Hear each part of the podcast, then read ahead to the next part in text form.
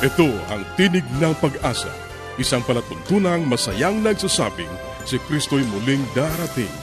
Tiyak na darating at malapit nang dumating. Kaya't kaibigan, pumadakang siya'y salubungin.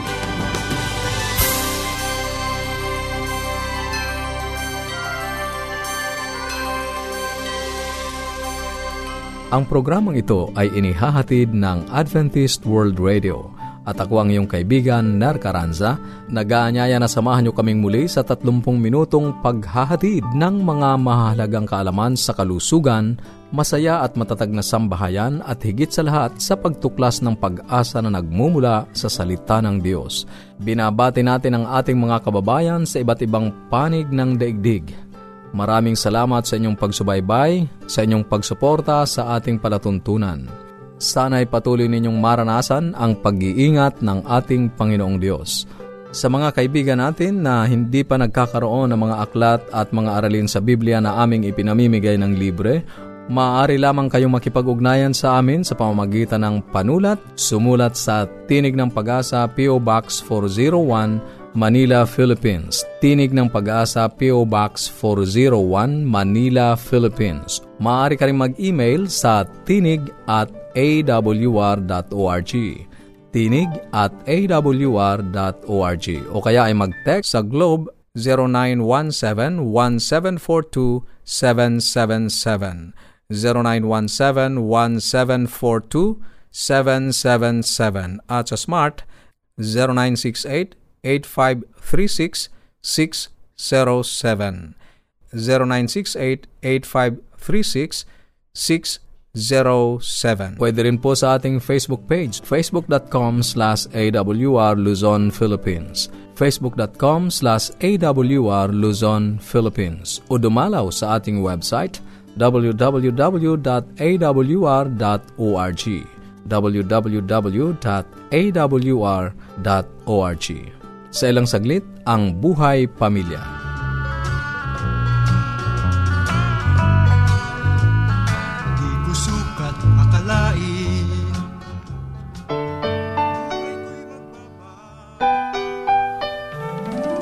Tayong mga Pinoy, mataas ang pagpapahalaga sa pamilya. Walang hindi kagawin, lahat kakayanin. Kahit buhay, itataya natin. Kahit anong hirap, kahit anong bigat, wala yan basta't para sa pamilya. Wow! Play is a young child job. Ano po? Ang paglalaro ay trabaho ng isang bata. Nais ko pong idiin sa inyo yan. Kaya rito naman sa bahaging buhay pamilya ay talagang nire-regard natin o nire-recognize natin na talagang kinakailangan ng bawat isa ay matutong maglaro. Kahit po si Kuya Ponching, ang inyong lingkod, ay naglalaro rin po hanggang sa mga oras na to kasi bahagi ng personalidad ko. Kaya ang sabi dito, play has a very crucial and important role in the life of a child. It affects the normal development of the child. What can play do to our child? I would like to enumerate ten basic benefits of play to a young child's life. Ang unang dahilan po kung bakit napaka-importante ng play sa isang bata, kung ito man ay baby o child or adolescence, ay ito po. Kasi po pag naglalaro ang bata, ito ang nangyayari sa kanya. Number one, a child learns to gain control over his own body. A child learns to gain control over his own body. Kasi pag pina- pinahintulutan yung isang bata na maglaro, magkakaroon siya ng kakayahan o kapangyarihan na ma-control niya yung kanyang katawan, yung kanyang sarili. Kaya minsan na yung pag ang bata natin ay naglalaro, hindi natin ito pinipigil. Kung gusto niyang tumakbo, pinapatakbo natin. Although umaalalay tayo, babantayan natin. Kasi nga nagkakaroon siya ng control sa kanyang katawan. Pangalawa, pag hinayaan natin maglaro ang mga bata, it strengthens and exercises the body.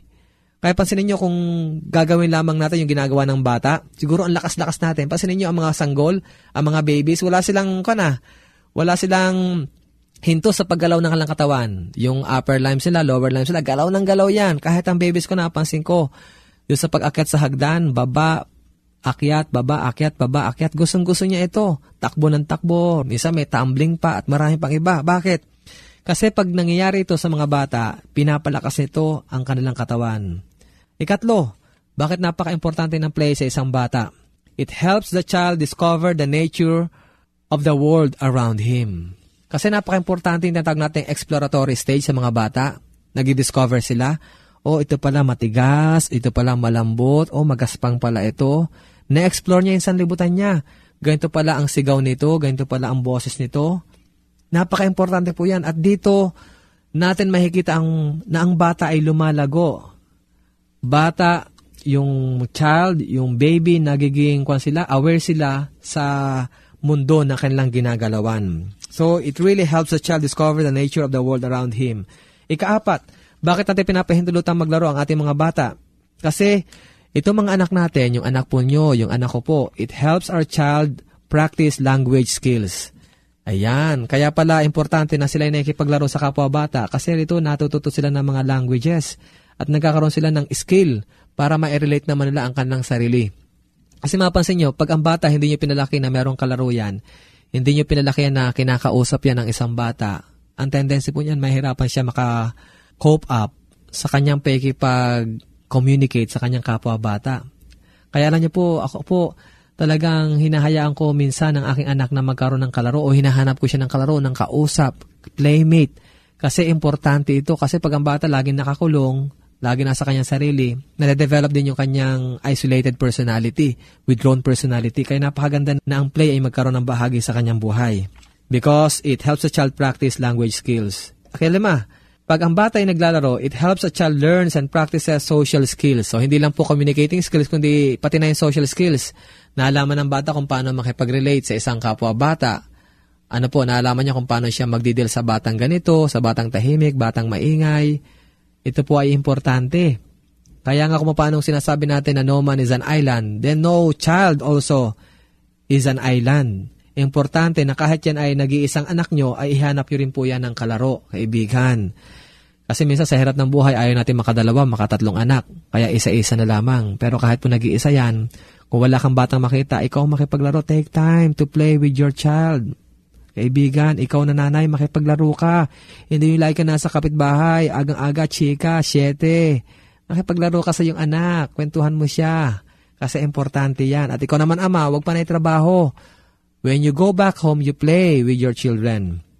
Sapagkat kung gagawin natin ito, matutuwa ang ating mga anak at lalago silang normal sa larangan ng sosyal at communication pagdating sa tinatawag nating pakikipag-relate sa kapwa-tao.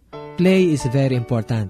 Nabanggit ko po ang limang ito at marahil sa susunod po ay tatalakayin natin ang ilang pang mga importansya ng paglaro.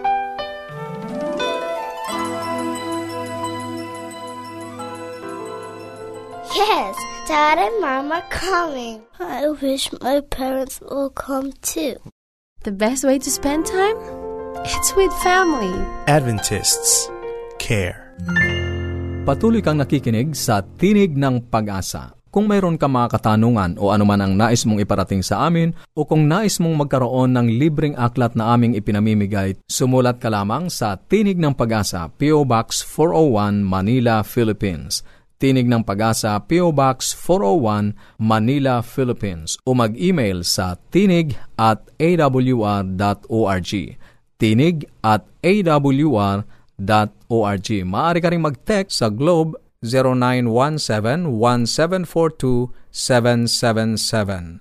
zero nine one seven, one seven four two, seven seven seven. At sa Smart zero nine six eight, eight five three six, six seven seven. zero nine six eight, eight five three six, six zero seven. Susunod ang Gabay sa Kalusugan.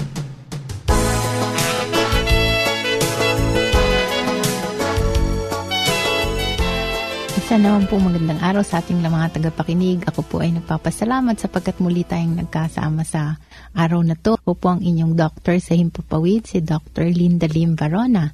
At uh, ito pong mga nagdaang araw, pinag-uusapan natin ang mga simptomas ng mga sakit or ito yung mga karaniwang nararamdaman ng mga tao at ito ay nagtuturo sa iba't ibang klase ng mga sakit. Kaya hinihimay-may natin isa-isa kung ano-ano ba ang mga dahilan at ang ating pinag-uusapan ay tungkol sa pamamanas, no? alam nyo, karaniwan lang yan, no? Maglakad ka lang dyan sa labas, ay makakakita ka ng taong namamanas. So, ang iisipin natin, bakit namanas, no? Yung namamaga ang kanyang mga binti, o kaya ang mukha niya, o kaya buong katawan, ano? Para siyang yung bloated, or parang namamaga ang kanyang katawan. Ngayon, napag-usapan na po natin ang iba't ibang dahilan yan, at meron na lang po kung mga ilang bagay na hindi pa nasabi. Ang huli po nating pinag-usapan ay tungkol nga sa may pressure sa daluyan ng dugo, o di kaya ay mahina ang sirkulasyon, gawa nga ng kung hindi na competent ang mga pagdaloy ng dugo sa binti, lalo na kung may edad na o kaya kung laging nakatindig, no? Ang dugo ay hindi na halos bumabalik uh, ng dire-diretso, no? So, naiipon sa isang parte lamang ng katawan, at kung matulog sa gabi, mahiga, ay ito ay bumabalik na ulit sa itaas, no? So, paggising sa umaga, wala nang pamamanas. Ngunit pagdating na naman ng hapon or ng bandang tanghali, ay nandyan na naman ang pamamanas, no? Ang isa pa po na hindi natin napag-usapan ay dahilan sa mga gamot, no? Alam nyo, merong mga gamot na nakakakos ng pamamanas. Ano na po ang unang-una dyan? Meron pong klase ng gamot sa high blood, no? Or sa hypertension, ng isang side effect po ay ang pagkaroon ng edema, no? Ibig sabihin yung mayroong pamamanas sa binti, na iipon ng fluid, nagpakaroon ng fluid retention. Ibig sabihin hindi na ilalabas lahat ng kidneys ang tubig at ito ay naiipon, no? Kaya minsan diyan ang limitasyon ng isang gamot. Pag ito ay may manas, syempre hindi komportable ang isang tao, kaya mapipilitan na palitan ang gamot na ito, no? Ang karaniwang po dyan ay yung mga calcium antagonist na mga gamot sa high blood. Hindi ko na po ba magitin lahat ng mga pangalan na nun.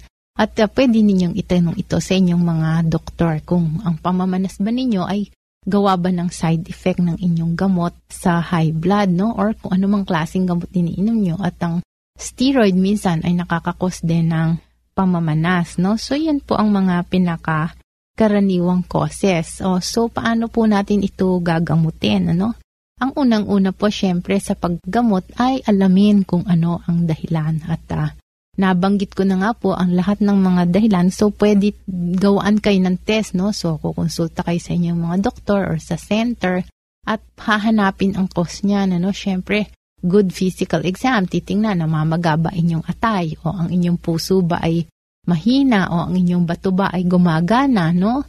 So, malalaman dyan, o ang thyroid ba ninyo ay maaring may diferensya, at ito ay makoconfirm sa pamamagitan ng mga blood test at ang ihe, no? Urine test, kung tinatapon ba ninyo ang mga albumin or ang protina sa katawan, no?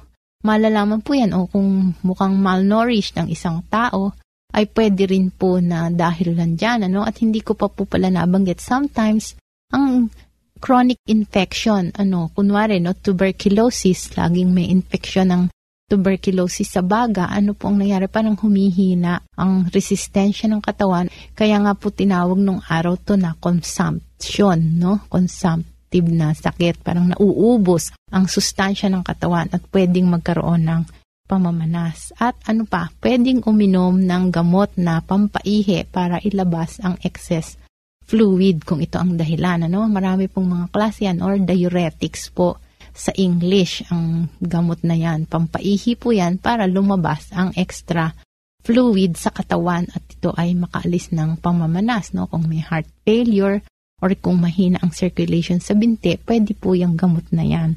Ano pa, at sinabi ko na yung isa, no? In the middle of the day, no? Kahit twice a day, hihiga lang po. Hindi po pwede yung uupo tapos itataas ang paa kasi nandito lang doon po sa may bandang uh, balakang, nape-pressure din po yan. So, kailangan talaga humiga at itaas ninyo sa dalawang unan ang inyong paa, no? O kaya nasa sofa, doon sa arms ng sofa, pwede po ninyo itaas yan at least thirty minutes para lamang ang tubig sa paa ay tumaas, no? Or bumalik po sa circulation para mabawasan, ano? Ano pa?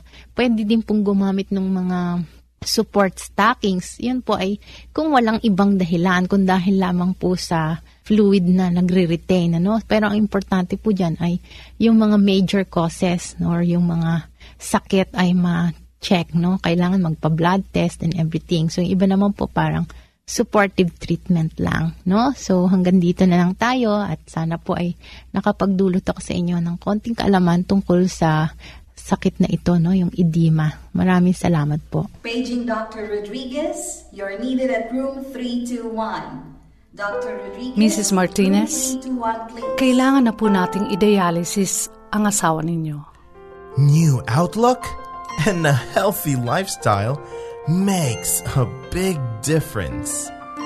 Adventists care. Ang inyong napakinggan ay ang bahaging gabay sa kalusugan, at bago tayo dumako sa pag-aaral ng Biblia, muli ka naming inaanyayahan, kaibigan, na makipag-ugnayan sa amin. Anuman ang nais mong iparating, maaari kang mag-email sa tinig at a w r dot org.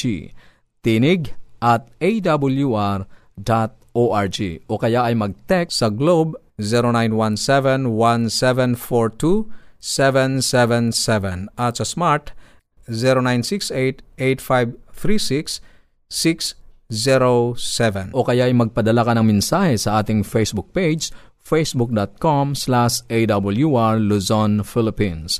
facebook dot com slash a w r Luzon, Philippines. Dadako na tayo sa pag-aaral ng Biblia. Kumusta ka, kaibigan?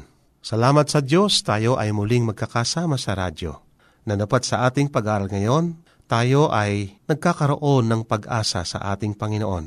Sa ating pag-aaral ngayon ay nakasentro sa relasyon. Kaya nga, muli tayong tatalakay sa mga salaysay ni Doctor Martin Luther. Ito ang salaysay na ika-forty-seven. Ang wika sa atin ay ganito: Righteousness by faith is an experience, not just a theory. Ang katuwiran sa hamagitan ng pananampalataya ay isang karanasan at hindi isang kuro-kuro lamang. Bibigyan ko kayo ng paraan ng paggawa ng strawberry shortcake. Maglagay ng cake sa ilalim ng malaking mangkok. Maaring gumamit ng sponge cake o anumang uri ng cake na gusto ng gumagawa. Lagyan sa ibabaw ng maraming strawberry. Ang pinakamabuting gamitin ay yung mga sariwa. At sa ibabaw ng strawberry ay lagyan ng maraming binating krema. Ang detalye at paraan ay maaring magkaiba ng kaunti ayon sa gumagawa, ngunit isang bagay ang tiyak. Ang paggawa nito ay isang karanasan at hindi isang kuro-kuro lamang. Ang pagkakaiba ng tatlong sangkap, ito, cake, strawberry, at binating krema, ay isa lamang ang hadikain, makabuo ng strawberry shortcake. Upang lubos na mapahalagaan ang strawberry shortcake, kailangan maranasan mo ito. Pinag-uusapan na natin ang tatlong mahalagang sangkap sa buhay Kristiyano na bumubuo ng tinatawag na relasyon. Pinag-uusapan na natin ang tungkol sa pag-aaral ng Biblia, panalangin, at pagsaksing Kristiyano at paglilingkod. Sa bahaging ito ay pag-uusapan natin ang recipe para sa makabuluang taimtim na buhay. Ngunit sa ibabaw ng lahat, kailangan mong maliwanag na maunawaan ang isang katotohanan. Ang kuro-kuro na hiwalay sa karanasan ay walang halaga. Upang makinabang ka sa recipe, kailangan mong matikman ito. May malaking kaibahan ang kilala mo ang sinuman kaysa may naalaman ka tungkol sa sinuman. Maari kang magbasa tungkol kay Abraham Lincoln o Florence Nightingale. Maari mong malaman ang kanilang kasaysayan, sauluhin ang kanilang mga kasabihan at hanggang ang kanilang buhay, ngunit hindi ka maaaring magkaroon ng personal na relasyon sa kanila. Hindi mo sila makikilala. Meron ka lamang naalaman tungkol sa kanila. Maraming mga Kristiyano ang nasisiyahan na makaalam tungkol sa Diyos at nagtitipon sila ng mga impormasyon mula sa Kanyang salita sa bawat pagkakataon. Pinag-uusapan nila siya linggo-linggo sa klase ng Parlang Pansabado. Nadarama nila na siya ay maibigin, makatarungan, at mahabagin. sila'y umahanga sa kanya mula sa malayo. Ngunit kailanman ay hindi sila lumalapit upang makilala siya para sa kanilang sarili sa isang personal at isahang pakikipagtalastasan. Sinasabi ng mga awit, "O iyong subukan at tingnan na ang Panginoon ay mabuti. Maligaya ang tao nagtitiwala sa Kanya." Iyong pansinin, kaibigan, yung saitang subukin. Nangangahulugan, ikaw ay dapat na mayroong relasyon sa Kanya. Ay ito'y binabanggit sa mga awit thirty-four, versikulo eight. At sa Desire of Ages, pahina three forty-seven, ay ganito ang sinasabi. Ang pag-usapan ang relihiyon sa isang karaniwang paraan, ang manalangin na walang pagkagutom ng kaluluwa at buhay na pananampalataya ay walang kabuluhan. Ang pananampalataya kay Kristo sa turing lamang na tinatanggap lamang siya bilang tagapagligtas ng sanlibutan ay hindi kailanman magdadala ng paggaling sa kaluluwa. Ang pananampalataya nagliligtas ay hindi lamang isang pagsang-ayon ng isipan ng katotohanan. Hindi sapat na paniwalaan lamang ang tungkol kay Kristo. Kailangan maniwala tayo sa Kanya. Ang tanging pananampalataya na pakikinabangan natin ay yaong niyayakap siya bilang isang pansariling tagapagligtas na inaalok ang Kanyang mga biyaya sa atin. Ang paraan ay mahalaga, ngunit ang malasahan at maranasan ito ay hindi na mahalaga. Maaring makabasa ka tungkol sa mabuting recipe, ngunit ikaw lamang ang tanging makapagpapasyang subukin ito para sa iyong sarili. Mayroon bang mabuting paraan ng pakikipag-ugnay kay Kristo? Narito ang isang nasumpungan ng marami na makabuluhan at magkaroon ka ng panahon na nag-iisa sa pagsimula ng bawat araw upang hanapin si Jesus sa pamamagitan ng Kanyang salita at panalangin. Ang unay ganito, magkaroon ng panahon. Ang relasyon ay hindi nangyayari sa isang iglap lamang. Ngayon ay madalas nating narinig ang tungkol sa tanging panahon at maraming panahon, ngunit walang hangganan. Kung ganoon ang tangi na maaari mong tanggapin o ibigay kung ang dami ay kapos. Kaibigan, tayo ay binigyan ng Diyos ng panahon sa araw-araw. Kinakailangan ng ating Panginoon ay una sa lahat ng bagay. Una sa ating buhay, sa ating pag-iisa, ang isang pakipagtalastasan, ang isang pinakabisa sa lahat. Dito mangyayari ang malalim na unawaan. Ito ay totoo sa mga mag-asawa at sa mga sambahayan at magkaibigan, totoo rin ito sa Diyos. Kaya kinakailangan pang kaibigan, ikaw ay may panahon na sa iyong pangsarili sa ating Panginoon. Sa pasimula, inahanyaan tayong bigyan natin ng pangunahing panahon ang Diyos sa simula ng bawat araw na kasama siya. Hindi ilaan siya sa huling sandali bago matulog. Nang bawat araw, ang palagian ay mahalaga. Maging ikaw ay nagsasalita tungkol sa isang palatuntunan ng hersisyo, pag-aaral ng pagtugtog ng piano, o pagkakaroon ng kaibigan, ang pasimulang minsang pakikipagkita ay hindi sapat. Hanapin si Jesus. Ang sentro ng taimtim na buhay ay palaging siya. Ang taimtim na buhay ay hindi pag-aaral ng propesiya, ng doktrina o pagpipigil sa sarili. Ito ay pakikipagkilala sa isang katauhan. Sa umagitan ng Kanyang salita at panalangin, nagsasalita siya sa atin sa umagitan ng Kanyang sarili o salita. Tumutugon tayo sa Kanya sa pamamagitan ng panalangin. Ang pagkasalita at pakikinig ay siyang mga payak na bahagi ng pakikipagtalastasan. Hindi tayo dapat na tumigil sa paraan, lamang maging ito ay para sa strawberry cake o kung paano makikilala ang Diyos. Kailangan maranasan ito para sa isang sariling karanasan ng isang tao. Sa ganoon mo lamang lubos na maunawan ang kahalagaan nito. Kaibigan, kailangan natin ang ating pakikipagrelasyon sa Diyos na may panahon. At ating siyang lubos na makikilala sa ating pag-aaral ng Biblia araw-araw. Sa umaga, buksan natin ang kanyang banal salita.